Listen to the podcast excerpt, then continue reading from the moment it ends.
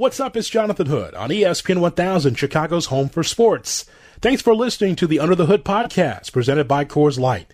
Stay inside and buy your Coors Light online. Find out how at get.coorslight.com. Coors Light, take time to chill. Live from the First Midwest Bank studio on State Street, this is ESPN 1000, Chicago's home for sports. This is Under the Hood with Jonathan Hood. Jonathan Hood. WMVP Chicago. The summer of football. All you can ask for is another opportunity to play this game. It burns in me. On ESPN 1000. We don't know how many we got. I don't know how many I got. Make it count, boys. Mahomes flushed out again. Turning the corner. Fires downfield. Caught. Touchdown. Only Mahomes. You throw to score. You run to win. Here's Saquon Barkley. And he's off to the races. The 30, the 20. Saquon for six. The summer of football Eddie. Here's a quick throw to Miller. Good throw. Touchdown. Fake to Armstrong. Run. Book five. Got time, launching for the end zone. Jump ball, touchdown, Terrace Marshall. The summer of football with Jonathan Hood Yeah, that's my dog. on Chicago's home for sports. ESPN 1000 and the ESPN Chicago app. It is a summer of football with Jonathan Hood on ESPN 1000 and the ESPN Chicago app. So glad that you're with us. Of course, every night at 8 o'clock we give you something football as we get close to the season. Jeff Chadiha from the NFL Network and also the senior columnist from NFL.com joins us tonight here on ESPN 1000. Jeff, as always, I appreciate your time. Thanks for coming on the show. It's all good, man. Always happy to do it. Uh, I want to start with um, a, an area in which you covered for a while in Kansas City with Patrick Mahomes. He inks this big deal, and now he is uh, a part owner of the Kansas City Royals. What does that What does that mean to that area of the country in Kansas City that he's woven within the fabric of that city now? Well, it's huge. I mean, and it's not just the fact that he, um, the size of the contract or the ownership or the partnership with the uh, with the Royals, but just the fact that the way the contract's structured, you know, that he was willing to take less than market value, and uh, you know, the, the numbers sound big, but ultimately it allows the, the Chiefs a lot more salary cap flexibility over the next couple of years to to keep a lot of their key pieces in place and compete for championships, and it it really does speak to the love affair between him and this organization, this city that's been happening over the last last three years. I mean, he is very he's very sincere when he says he cares a lot about Kansas City because this contract bears that out. So you gonna be a mover and shaker and get the Royals on, on in, the, in the right direction because I mean, that, that's I mean, I mean I know he's got those baseball ties. His dad was a, a fine pitcher in Major League Baseball, so he knows something about the sport. But now with him having some ownership, hopefully he'll have some sway. Well, if he can pull the Royals out of their funk, you know, granted they won the World Series five years ago, but if he can turn around a team that's lost 100 games the last three years, you know what, man? It's like he's already a god here. It's like it's hard to believe that he could go. But whatever is bigger than a god, I don't know if there is something, but it would be Patrick Mahomes if he made that happen. We haven't had a two way player in a while, man. I, I what, what, what if, right? What if? I mean, Yeah. I, and, and think about this, Jeff, just from this standpoint. Imagine Deion Sanders or even Brian Jordan, um, two way players playing in this era of social media. How crazy it would be to have that an athlete of that ilk doing this in the social media era? It would be crazy. Oh, well, you're in Chicago, so you remember, you know, you saw Bo Jackson at the end of his run, but there, I- but I remember back, um, you know, when he was in Kansas City and playing for the Raiders, and it was just the things that we've seen now of what players can do. I still think he's one of the most amazing athletes I've ever watched because he was such a huge phenomenon, phenomenon in, in, in two sports. But you're right; it's like it, it, those guys are so over the top in terms of Twitter following, Instagram following. It's just it would be amazing to see what would happen. It's crazy.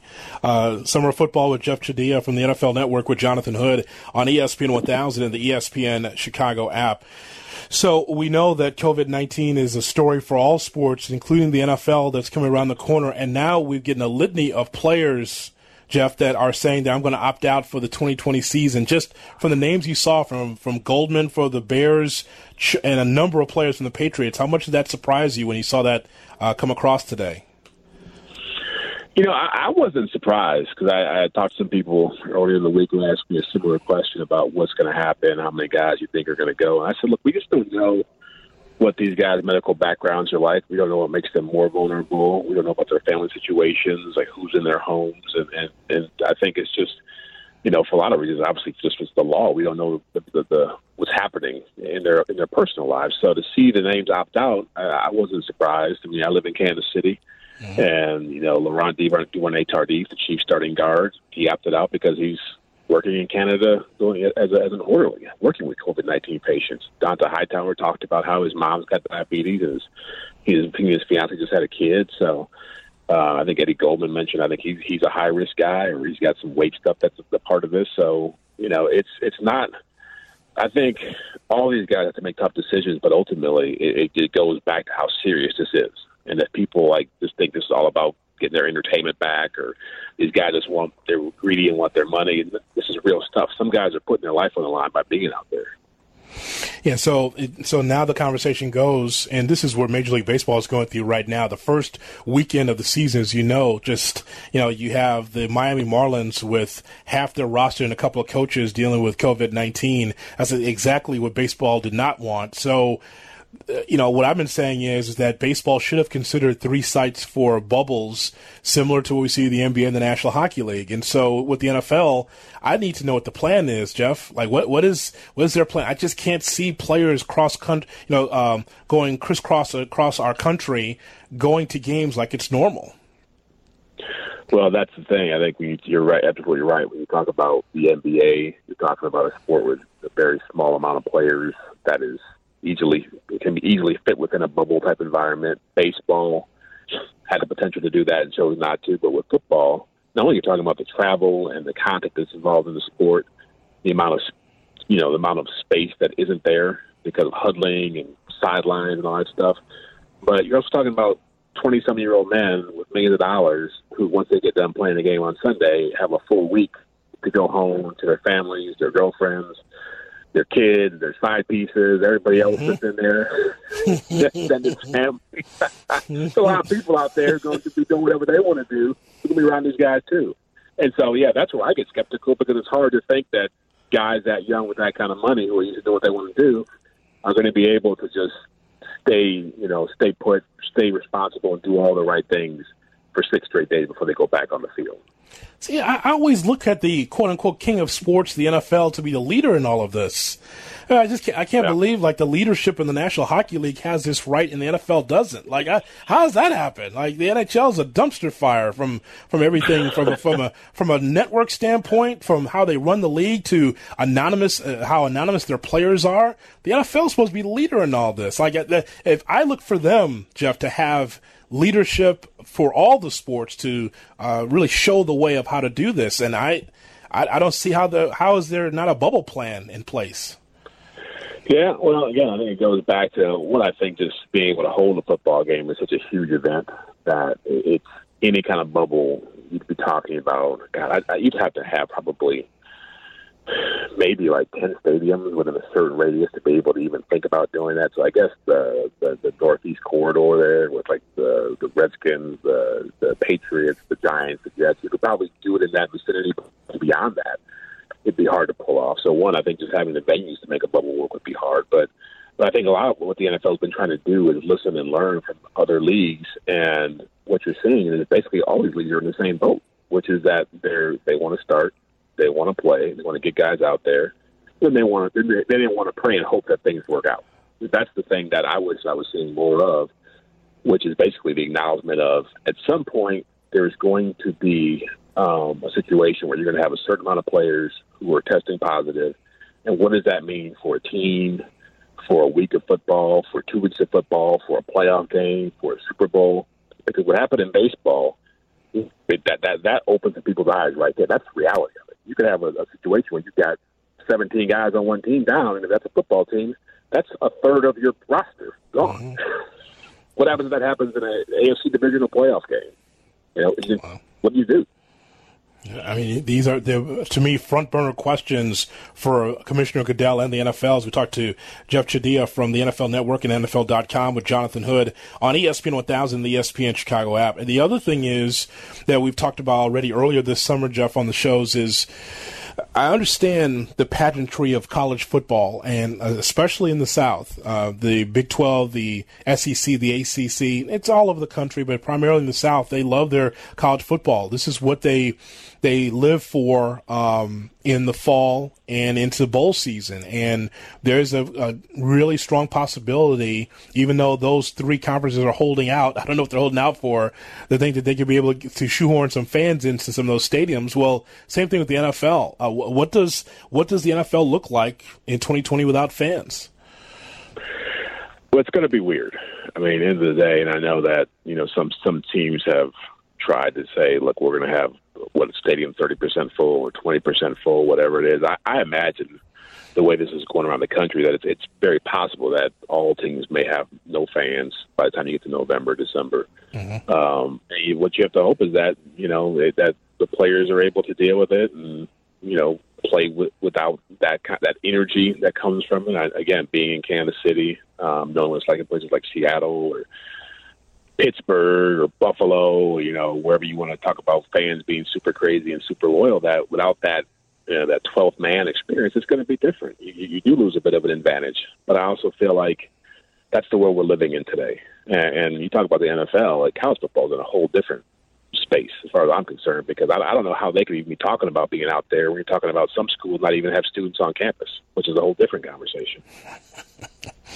You can't tell some of those teams in the South that we won't have a college football season. you can't tell them that now. I mean, you That's put that right. in their veins. You can't do that, Jeff. Like, like it, the Big yeah. Ten, the Big Ten and Pac-12 did the right thing by saying, okay, we're going to have try to have college football, but it'll just be conference only, so the travel won't be great. Yeah. Of course, there's a snag in that as well too for the Big Ten, right? You extended yeah. your Big Ten conference out to New Jersey for Rutgers yeah. and Penn State. So it's not the it's not over the flyover states, right? It's not it's not just yeah. primarily in the Midwest. The Big Ten extends yeah. through two two time zones. So it's just kind of funny that they say it's just going to be in conference only, but there's going teams will would have to travel to New Jersey or to Happy Valley at some point. Yeah, no, no question. Yeah, yeah. Your conference literally is like a power. It's, it's, it's, a, it's a power five within the power five. You got like 14 teams already, so you know it's not to make that move and still make money off of it. But you know, I, I think once the Big Ten made that move and the Pac uh, Pac 12 made their move, you, you kind of knew that things were beginning to spiral. Like they, nobody was in this together. Like everybody's doing their own thing, and and I agree. Like I, I do think the SEC is holding out hope, but the less you hear people talk about it, the more likely it is that it, there's going to be um, some issues come the fall.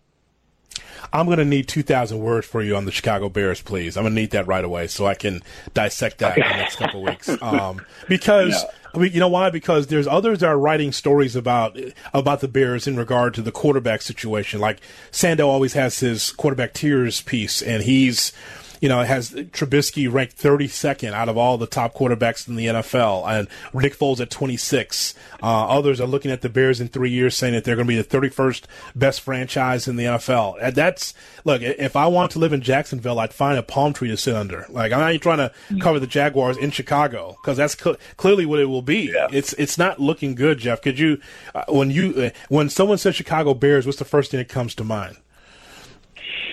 Oh, uh, Patrick Mahomes. mm-hmm. that that could have been the game changer right there. And so if you're uh, if you're Ryan Pace, yeah, this is this is probably your last great hope that you're you're basically throwing in all your all your money behind Nick Foles or Mr. Trubisky to to save your job. Because yeah, there there is uh, no doubt that had they chosen uh, a different quarterback, um, the second overall pick back in 2017, they'd be in a different place right now. Um, probably wouldn't have to give up two first round. The, the first, probably the three or two for Khalil Mack. The three or the two? I can't remember now. For uh, Khalil Mack to trade for, for here. Uh, this will yeah. be his third year. No, I mean how many first round picks they give up for him? Was it? Was oh, it two? The, I think it was a couple. Yeah. Yeah, it was a couple. So, yeah. um, you know, you you that trade would be different. The franchise would be different, and but that's the thing. It's like you they're not going in the right direction for sure. I don't see how Nick Foles is going to, even if he does play better than Mitch Trubisky, which is probably very likely that he's going to change the fortune of the franchise. And let's face it, the, the NFC is is very strong right now. And if if you can't get your quarterback situation figured out, you're looking at up and down the conference with a lot of high end quarterback with Tom Brady just joining that group. Um, you know, it's it's not looking pretty for that franchise down the road for the next five years. Yeah, the Bears traded two first round picks, a third round pick, Yeah. and a sixth round pick to the Raiders for that, Yeah. and and, Yeah. and, it's, and still to be determined who who's won who's going to win that trade. Actually, Yeah, well, right now the Raiders have to feel pretty good about it, given how the year went for the Bears last year, and given what what they what they've turned that into on paper. They got some pretty good players, pretty good, good young players coming in. I'll ask you this. I want to pick your brain on something regarding evaluation of players. Because you've been in those circles where someone tells you on or off the record how much they really appreciate a player or believe that this is a difference making player. What is usually the process in that, Jeffrey? Because there's always scouts involved. Of course, the head coach has a say, the GM has a say. What is usually the protocol to be able to determine, especially quality draft picks, whether or not that player is going to be special or not?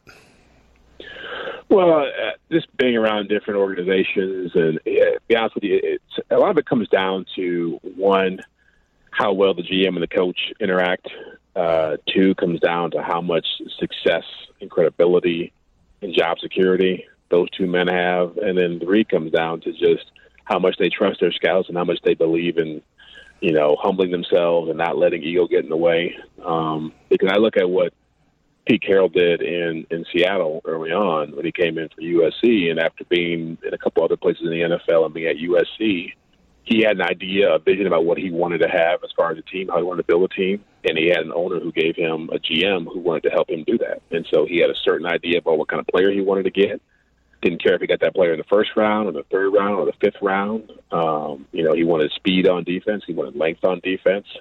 Uh, he found a quarterback in Russell Wilson that you know could could fit into a, a running game at a, at a time when the league was going more and more to the pass. So I think that's a big factor, just knowing what you want and knowing the system you want and believing in uh, how you want to put it together. And unfortunately, a lot of times you see teams that get caught up in you know trying to make, trying to keep their jobs, you know, getting too caught up in highlights where a player played or who he played for and all that other stuff. And ultimately, it comes down to, as Jimmy Johnson was, is the guy a playmaker or not?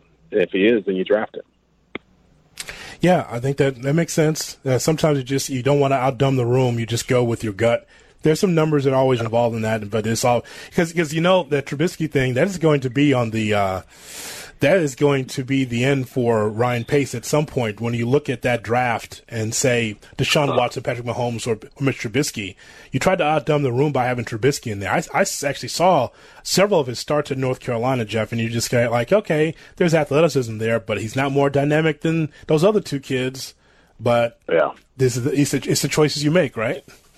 Yeah, yeah. I mean, it's ultimately he saw something in Mitch Trubisky that obviously is going to be the end of his reign as GM of Chicago Bears because it wasn't enough, and you know, God help him. But yeah, yeah, I think there's no question that Mr. Trubisky has already killed his his his, his job as the GM there. It's just a matter of when it happens.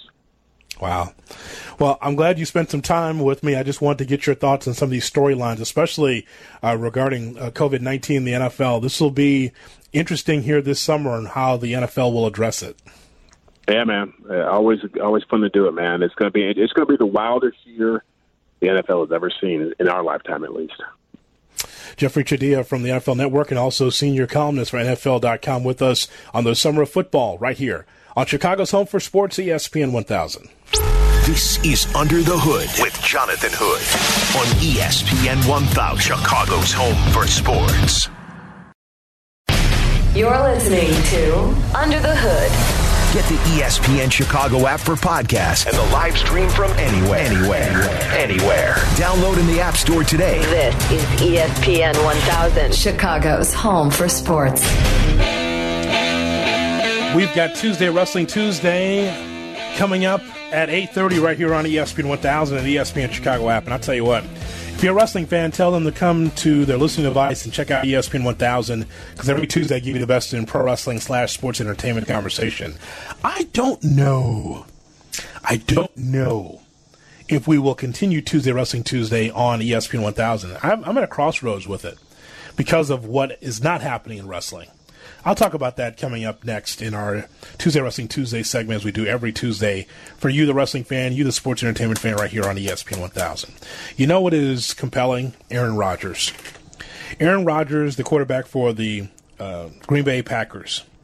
You never know what Aaron is going to say. Sometimes it's it's a sly comment. Sometimes he speaks through the media to be able to get what he wants or get close to what he wants.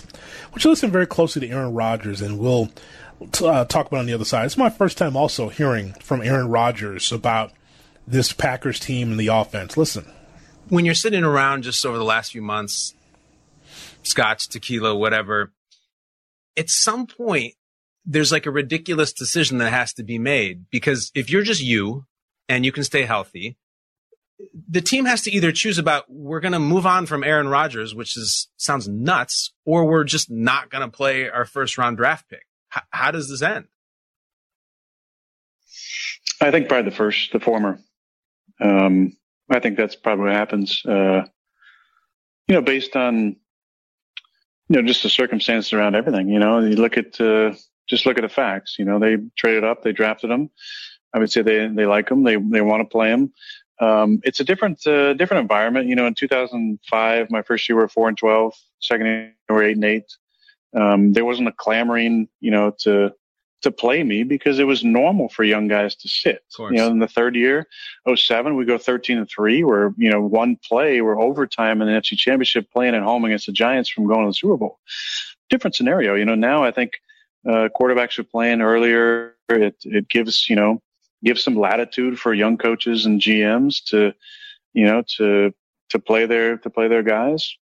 And I get it. I really do. Like I, I don't harbor any ill will about it. Like was I bummed out? Of course. Mm-hmm. Who wouldn't be? Mm-hmm. You know, like I wanted to play my entire career in Green Bay. I love the city. I grew up there. Really, I was got there. I was 21. I'm 36 now. You know, a lot changes during that time. Um, but but look, I get it. I see it completely clearly, and and I'm not bitter about it. Um, it just kind of is what it is. Last question, then we'll move on. The idea that you've conceded, you know, maybe I don't end up with the same team. When you're late at night in the summer and you're sitting out on your back deck or you're lying in bed and it's just been a long night and you're you alone with your thoughts and you're picturing yourself with another team, how do you look in a Bears uniform? oh man, that's that's a tough thought right there, man. Thoughts there from Aaron Rodgers. Well, here's what you like about that. That's the first time I've heard this from Aaron Rodgers. And him really going through and talking about what his future could hold in Green Bay. He understands that there is a quarterback that was drafted in Jordan Love that is ready to go, that wants to play. But there is a Hall of Famer that's in Jordan's way. And it's great that Aaron Rodgers can look in the mirror and say, you know, as much as I want to finish my career here with Green Bay, it looks like it's not going to be in the cards. I'm sure Brett Favre felt the same way felt that he could finish his career in Green Bay. You see that he did not. He was a Viking and he was retiring, coming back, retiring. wasn't He didn't want to leave the game. Well, for Aaron Rodgers, Aaron Rodgers is still a tier one top quarterback in this league at age 36. He still is. If you're a Bears fan, you do realize that he's the best quarterback that we have seen in 20 years to play in Soldier Field. Not even a Bear, just Aaron Rodgers. You know that. Aaron Rodgers is the hammer, the Bears are the nail. And no matter how many years we go through this, Aaron Rodgers will always try to find a way to win because he's just that good. He's just that clutch. But the resume for Aaron Rodgers is built primarily on the NFC North. Some teams the NFC, but definitely the Bears and the Lions and the Vikings. When it comes to the big games, especially in the playoffs, or against teams that are more talented than the Packers in the uh, NFC, boy, it's it's like night and day. Did you watch the Packers against the 49ers? Did you watch them twice against the 49ers? They weren't even in the ballpark. It looked like two different offenses what was being run by Garoppolo and Shanahan versus what Rodgers was doing was just totally two different things. The defense for the Packers was terrible. The offensive line was terrible. When you hit the Packers in the mouth, it looks like those games against Green Bay. Bad. It's really bad. So, you know it's inevitable that there's going to be change. A veteran quarterback, a, Hall of Famer like that, oh yeah, you know it's going to happen. Question is, is that is Green Bay ready for it to happen? I mean, Rodgers is good, and he's always going to give you at least 9, 10, 11 wins to get you in the playoffs, but there is a ceiling to that success. I just, uh, I like that Rodgers sees it and that he is not turning a blind eye to the guy breathing down his neck. Just because the Packers drafted that quarterback doesn't necessarily mean that he's the guy. But I find it fascinating that Rodgers, with uh, just kind of thinking inward and saying, yeah, you know what, I understand why they drafted him because they got to think about the future. Because the present has a limit on it with Rodgers at quarterback, with LaFleur as the head coach, and with the offensive line that the Packers have.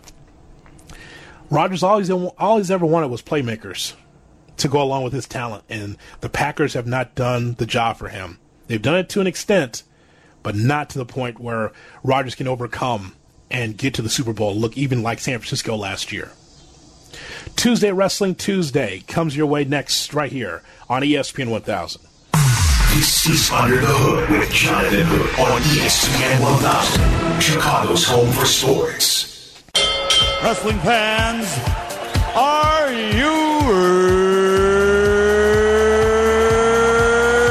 ready? This is Tuesday. You people bought a ticket to see me, so shut up. Wrestling Tuesday with Jonathan Hood. First of all, Dusty Rhodes, I think what you are is a big, ugly, low class redneck goose.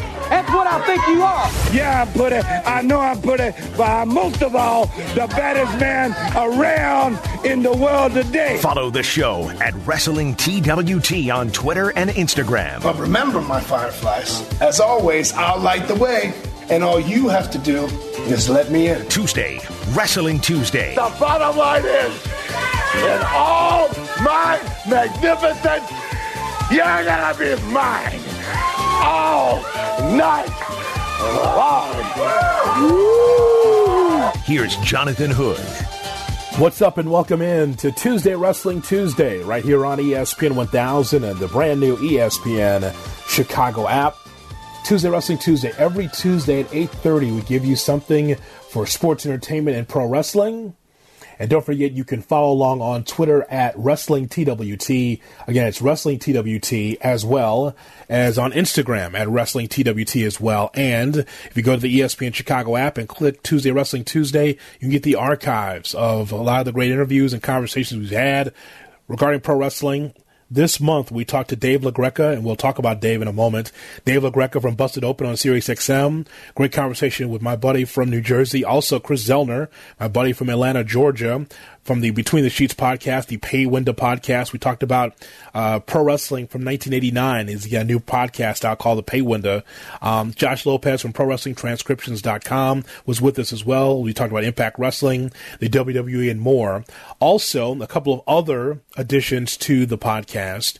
I was on Busted Open on Sirius XM with Ryan McKinnell uh, a week ago today, and we got a chance to talk about the Big Show and whether or not the Big Show is someone that is uh, has seen his last match when he took on Randy Orton just recently. So we talked about a lot of different things. It's all part of the archives. If you just click uh, on the Tuesday Wrestling Tuesday tab, you can get a chance to hear a lot of my previous episodes. Well, this one will be guest free because there's some things I want to talk about here regarding the state of pro wrestling in July of 2020. As you well know, as a sports fan or a sports entertainment fan, that whether it's the UFC, whether it's Major League Baseball, the NBA, National Hockey League. These sports do not have fans because we're not allowed to be in stadiums. We're not allowed to be there because of COVID 19. And the same goes for the WWE and also All Elite Wrestling, in which the WWE has been at their performance center in Orlando, Florida. The usually the place where young wrestlers get a chance to work out, work out the kinks in their game before they're allowed on television for NXT or the WWE brand. And so all these big events from Raw to SmackDown to NXT to any pay per view that they have, it's all taking place at one place at the Performance Center in Orlando, Florida. And for All Elite Wrestling, they're at Daly's Place, adjacent to the Jaguar Stadium in Jacksonville, Florida. So both organizations are running, but both organizations are struggling when it comes to ratings. And you would think in a pandemic, with record unemployment that's happening in this country, where there's so many people that have free time in the evenings and definitely during the daytime, that anything that even is reminiscent of sports, like professional wrestling, would do well. And it just has not. Just hasn't. Uh, the WWE has not been able to get the numbers that they want on Fox on Fridays. Also on Mondays with USA Network and on Wednesdays with NXT, they're struggling to get to 800,000 people watching live on Wednesday nights between 7 and 9 p.m. The and also AEW the same struggles where they are winning the night over the, the NXT brand, but it's not anything like the Monday Night Wars from years past, where it is fours against threes or high fives against fours as far as the ratings are concerned, because there's just not enough interest. It makes me wonder about this show too. Like I, I enjoy providing this radio show and podcast, and the reason why that I continue to do it is because this show reminds some that listened to me from years and years ago when I was doing WrestleManiacs with Lawrence Holmes. And we would do wrestling shows after the Monday night shows. When Nitro and Raw were over at 10 o'clock, we did a wrestling show between 10 and midnight after every Monday night program, after Nitro and Raw. And it did very, very well. And so the reason why I continue to provide this format, this professional wrestling format, is because it's unique. Nobody else is doing a professional wrestling show on sports radio. WrestleManiacs, the show that Lawrence and I did, was the first professional wrestling show on a sports uh, format on sports radio uh, in Chicago. And so I just keep it going doing Tuesday Wrestling Tuesday because I know that there are wrestling fans, there's plenty of them, but just not a ton that are watching, definitely during this time of COVID 19. And it makes me wonder whether or not I should just continue doing this show or just have this as a podcast. And, and here's why. Because every time that I'm watching wrestling lately, uh, especially this year, the WWE is struggling creatively to be able to put together a solid three hour show on Mondays and definitely a two hour show on Fridays. Fox is not getting what they're looking for for SmackDown. As much as I like the wrestlers and like some of the wrestling, it's just not compelling because the formula has been the same since I'd say 2005. I can't do a radio show the same way I did in 2005. Uh, I can't be able to approach a radio show and present the facts and the topics and the comedy and the compelling and try to mix that together and do the same thing I did in 2005. But somehow, for Vince McMahon and the WWE, they're doing the same things very similar to what they did in years past. The veterans, like Randy Orton, are going to be at the top of the card we found out on Raw this past Monday that Randy Orton, who is on fire right now, no question, is in the title picture as he'll take on the current champion Drew McIntyre. And that matchup is slated for SummerSlam. Cool. Randy Orton's been in the company for a long time. And there's about 150 wrestlers or more in that company that would love to be able to be in Randy Orton's spot to win at SummerSlam because more than likely that's going to happen. Drew McIntyre has been the WWE champion since WrestleMania in a really solid matchup for him against Brock Lesnar. It was about time for uh, Drew McIntyre to be recognized because he's doing well as the WWE champion. Now, here's the thing there's no crowd So you can't measure crowd reaction. I guess you can um, kind of measure TV ratings, and if you measure TV ratings, uh, nobody's doing well, including the WWE champion. But I like McIntyre as a champion, and I, and I like Randy Orton now more than I ever have in his career, going back to when he was a rookie. His early years, really enjoyed it, but that middle has been boring to watch. Five moves, nothing really special. Here's my point. If wrestling is just going to be the same as it was 15 years ago, then what is the point of me investing time in it or you investing time in it? As we talk about this on Tuesday Wrestling Tuesday with Jonathan Hood on ESPN 1000 and the ESPN Chicago app, what is the point of it? Randy Orton more than likely is going to win the championship. So that way it sets up some kind of matchup against Edge. Edge is out because of an injury, and Edge is a guy that had retired from wrestling because of an injury for nine years, and now he'll be back in the title picture.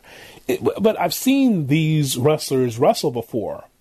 See, the thing that makes sports evolve, and I'm going to juxtapose what we see from sports entertainment, pro wrestling, scripted programming, to real sports.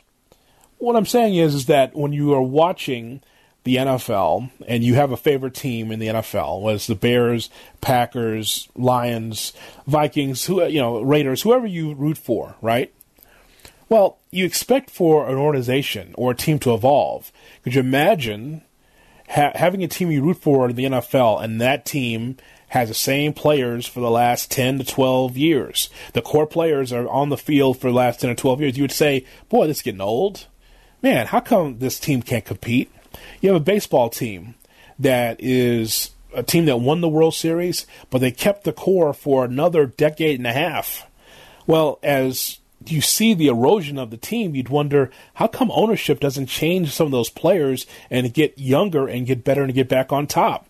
It's something I talk about on the sports shows all the time here on Under, Under the Hood. Talk about all the time. Like you've got to be able to evolve, and so uh, compare wrestling to real sports, right?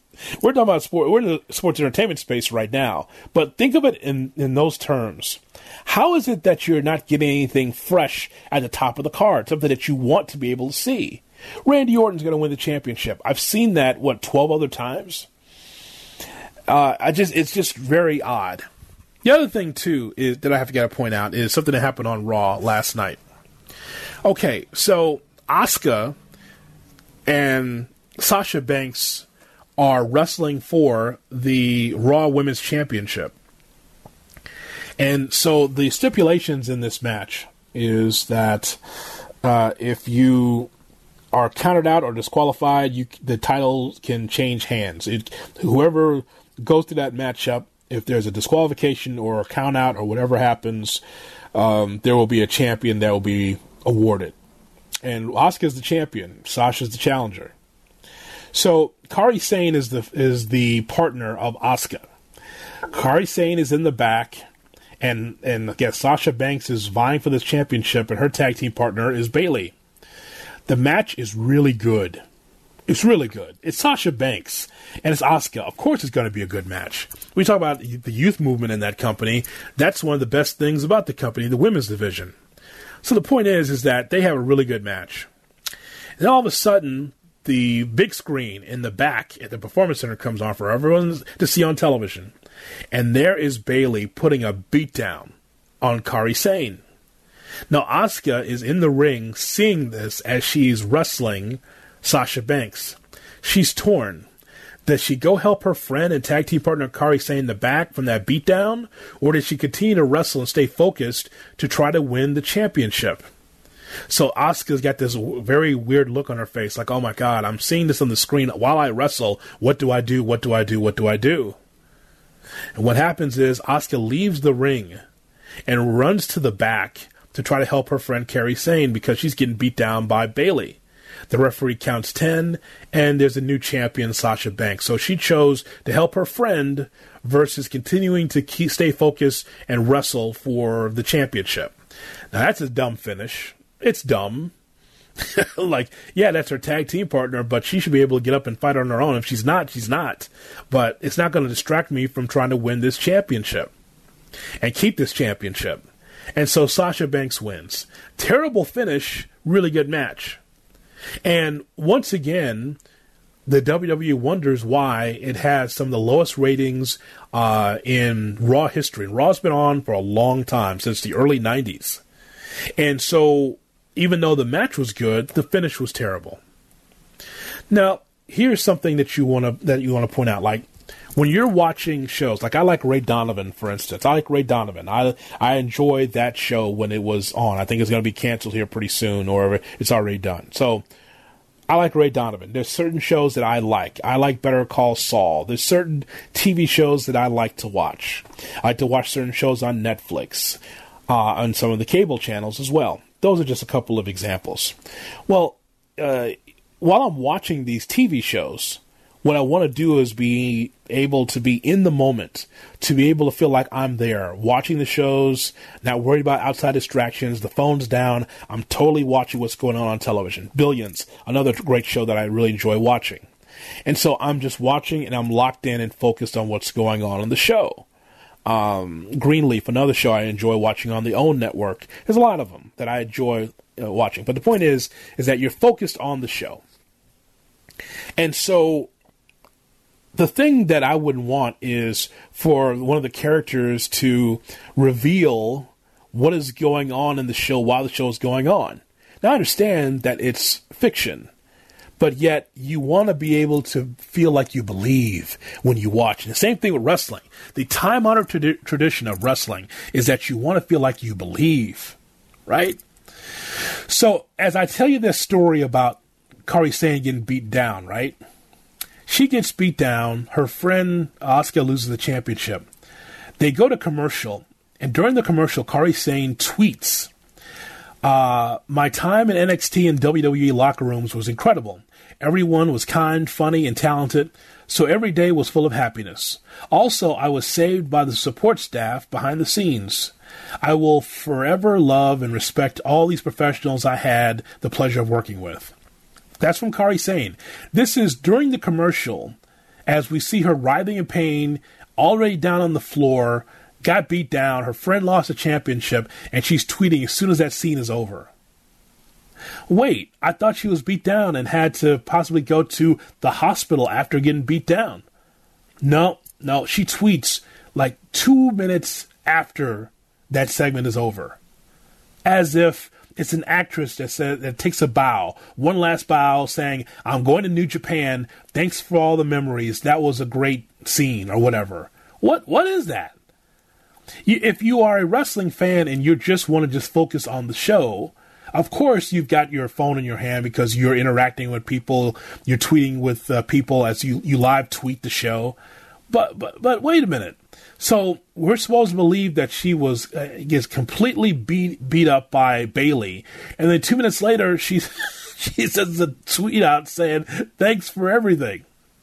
Everyone was so kind and funny and talented.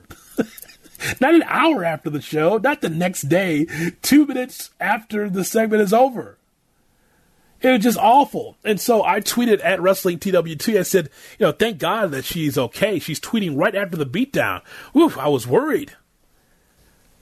And I tweeted at Dave LaGreca, my friend from Busted Open, because he, he's old school like I am. He said, I said, remember when Dusty Rhodes was beat down at the Crockett offices by the Horsemen? And they, they broke his arm? And Dusty tweeted about it afterwards with his good hand? Man, that was something. like that actually was a thing. Like Dusty Rhodes leaves the Jim Crockett offices in Charlotte, and the Four Horsemen, which was the heel group at the time, they all jump on Dusty Rhodes. They all tie his arm to a, a pickup truck or something, and they extend his arm and they take a baseball bat and they break it on television. Is in the '80s, but it's not like he tweeted about it afterwards with his good hand. My whole point of that is is that even in wrestling and even in real sports or or even when we're talking about TV shows, you want to be able to suspend belief, right? Your disbelief. Suspend your disbelief. And the WWE doesn't allow you to do that. That was a major error. So that means that all the hard work that Bayley put in to beat Kairi Sane down, Also, the work that was done inside the ring with Sasha Banks and Asuka didn't mean anything. Didn't mean a damn thing. As Kairi Sane says, "Oh, that, you guys are funny and kind and sweet." Well, I thought you were beat down. and that, my friends, is wrestling in 2020. So, even though we know it's a show for pro wrestling, point is though is that you want to believe in something that you're watching. You're just like, oh, it's just it's just fake. Ah, it's just fake. Well, you and I in the back of our minds know that, but at least you want to be able to be in the moment for whatever you're watching on television. It's just amazing that this company. It really is, really is. Some thoughts about Monday Night Raw and AEW is next, right here on Tuesday Wrestling Tuesday. Tweet at me at Wrestling TWT. This is Under the Hood with Jonathan Hood. Hi, everybody. On ESPN 1000, Chicago's home for sports. Under the Hood with Jonathan Hood. Follow on Twitter at TweetJHood. Don't forget to follow along on Twitter and Instagram at Wrestling TWT for you pro wrestling fans. And if you're not a pro wrestling fan, tell someone who is. That we're on every Tuesday at 8.30 right here on ESPN 1000 and the ESPN Chicago app. And if you don't catch it live, check out the podcast of Tuesday Wrestling Tuesday. Uh, not only on the ESPN Chicago app, but wherever you get your podcast, look for Tuesday Wrestling Tuesday. So back to Monday Night Raw uh, from Orlando yesterday. Dolph Ziggler took on Drew McIntyre, a non title Extreme Rules match. Here's the thing that's really strange about this, right? So Drew McIntyre, the champion, comes out and announces that I'm going to take on Randy Orton uh, SummerSlam in August, knowing that there is a match with Dolph Ziggler that's going to take place in a few short moments. It's as if the McIntyre Ziggler match did not mean anything to the point where you know McIntyre announces he's going to take on Randy Orton because that's a guy that deserves the opportunity for another championship. But the point is, is that Dolph Ziggler is the opponent in the main event, and it was just kind of brushed off like, oh yeah, here comes Dolph Ziggler because you know if it's Dolph Ziggler, you know he's going to lose. And boy, if you're a Dolph Ziggler fan, it's got to suck for you. This guy here has got so much ability. A guy that is the cross between Mr. Perfect Curt Hennig and the Heartbreak Kid Shawn Michaels. He's got that kind of ability. He doesn't have a bad match. He didn't have a bad match against Drew McIntyre, uh, w- whether it was the uh, Extreme Rules pay per view or on Raw last night. But he'll just always be under the thumb of Vince McMahon. It's just it's a weird thing, but it's true. It, it's weird how Dolph Ziggler just can't seem to get himself in a position to seriously have a run with the championship over the last what ten years or so. Uh, it, it, you know, the thing about all of wrestling is that you notice during this time the men and women that are in the ring, they're working hard. It, you can't knock how well that these men and women are working in wrestling. Like Bobby Lashley took on Mustafa Ali. Ali had this the Chicago zone. He's a, a cop and he's from Chicago. Ali um, had a promo and he was just walking up and down the ring trying to memorize the promo that was given to him, nervous almost to the point where he wanted to make sure he nailed every line. It's a weird thing where interviews are not like it used to be back in the day. I, I could never do a talk show that's 100% scripted. There was just no way. Like, I don't have any notes in front of me uh, outside of who won and who lost last night on uh, Monday Night Raw. You know, Ali's there and he's going back and forth and staring down into the ceiling and staring down the ground and staring up at the ceiling, just trying to figure out, like, oh my God, you know, am I getting my lines right? It's it's a strange thing. But he had a matchup against um, Bobby Lashley. Lashley's been working really well. Love that uh, trio with Lashley, Shelton Benjamin, and MVP. That works well for me. Have no problem with that. Um, I'm looking at uh, Andrade and Angel Garza and the Viking Raiders, Ricochet, Cedric Alexander, man, just a lot of movement. it's not a lot of storytelling, but it's a lot of movement. I tell you what, if you love high flying, there's plenty of that in matches like that. And it just makes it very odd for me, as someone who's been watching wrestling for a long time, where you're looking for a story to be told, and just some matches are just, there's just ripping, running, and they're running for no reason, just running in the middle of matches, just to run. It's just, it's just strange, but this is, this is where it is. Um, as far as All Elite Wrestling is concerned, All Elite Wrestling, continues to win the majority of the, of the, nights on Wednesday, but it doesn't look like a lot of you are watching it every Wednesday night or you're watching it on demand if you're a wrestling fan. Every Wednesday night, it's All Elite Wrestling against NXT, and once again, uh, it was All Elite Wrestling winning on TNT.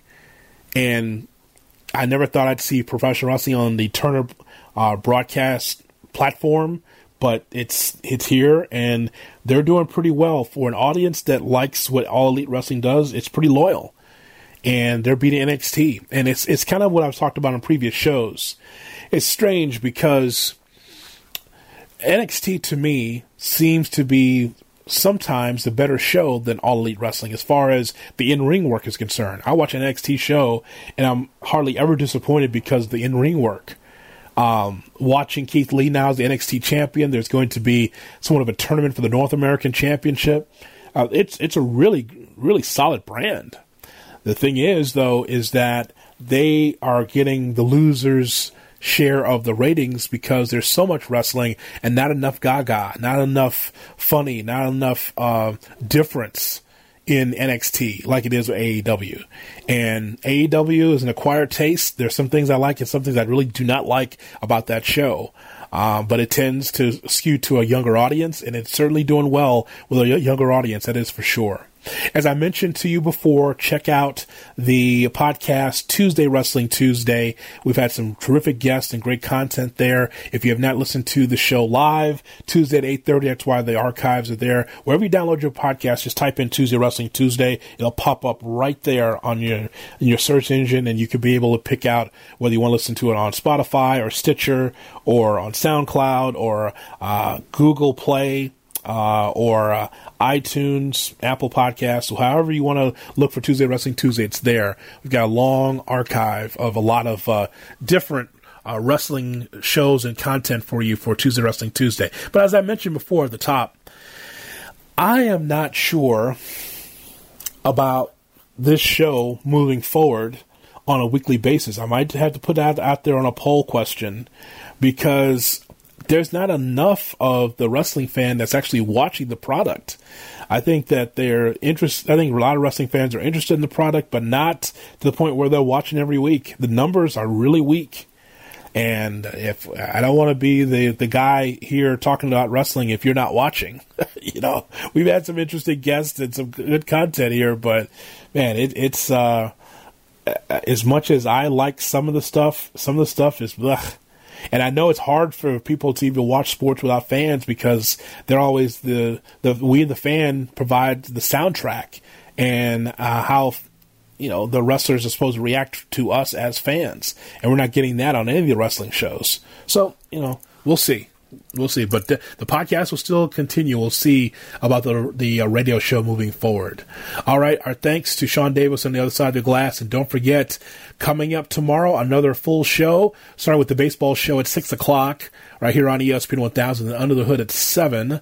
Got some terrific guests coming on. Uh, Pedro Gomez will join us to talk some baseball with us uh, uh, tomorrow, as well as a few other guests that we have planned uh, for the show on Wednesday. So we thank you for checking out Tuesday Wrestling Tuesday. And don't forget the baseball show at 6, followed by Under the Hood with Jonathan Hood at 7, right here on Chicago's Home for Sports. This is Under the Hood with Jonathan Hood on ESPN 1000, Chicago's Home for Sports.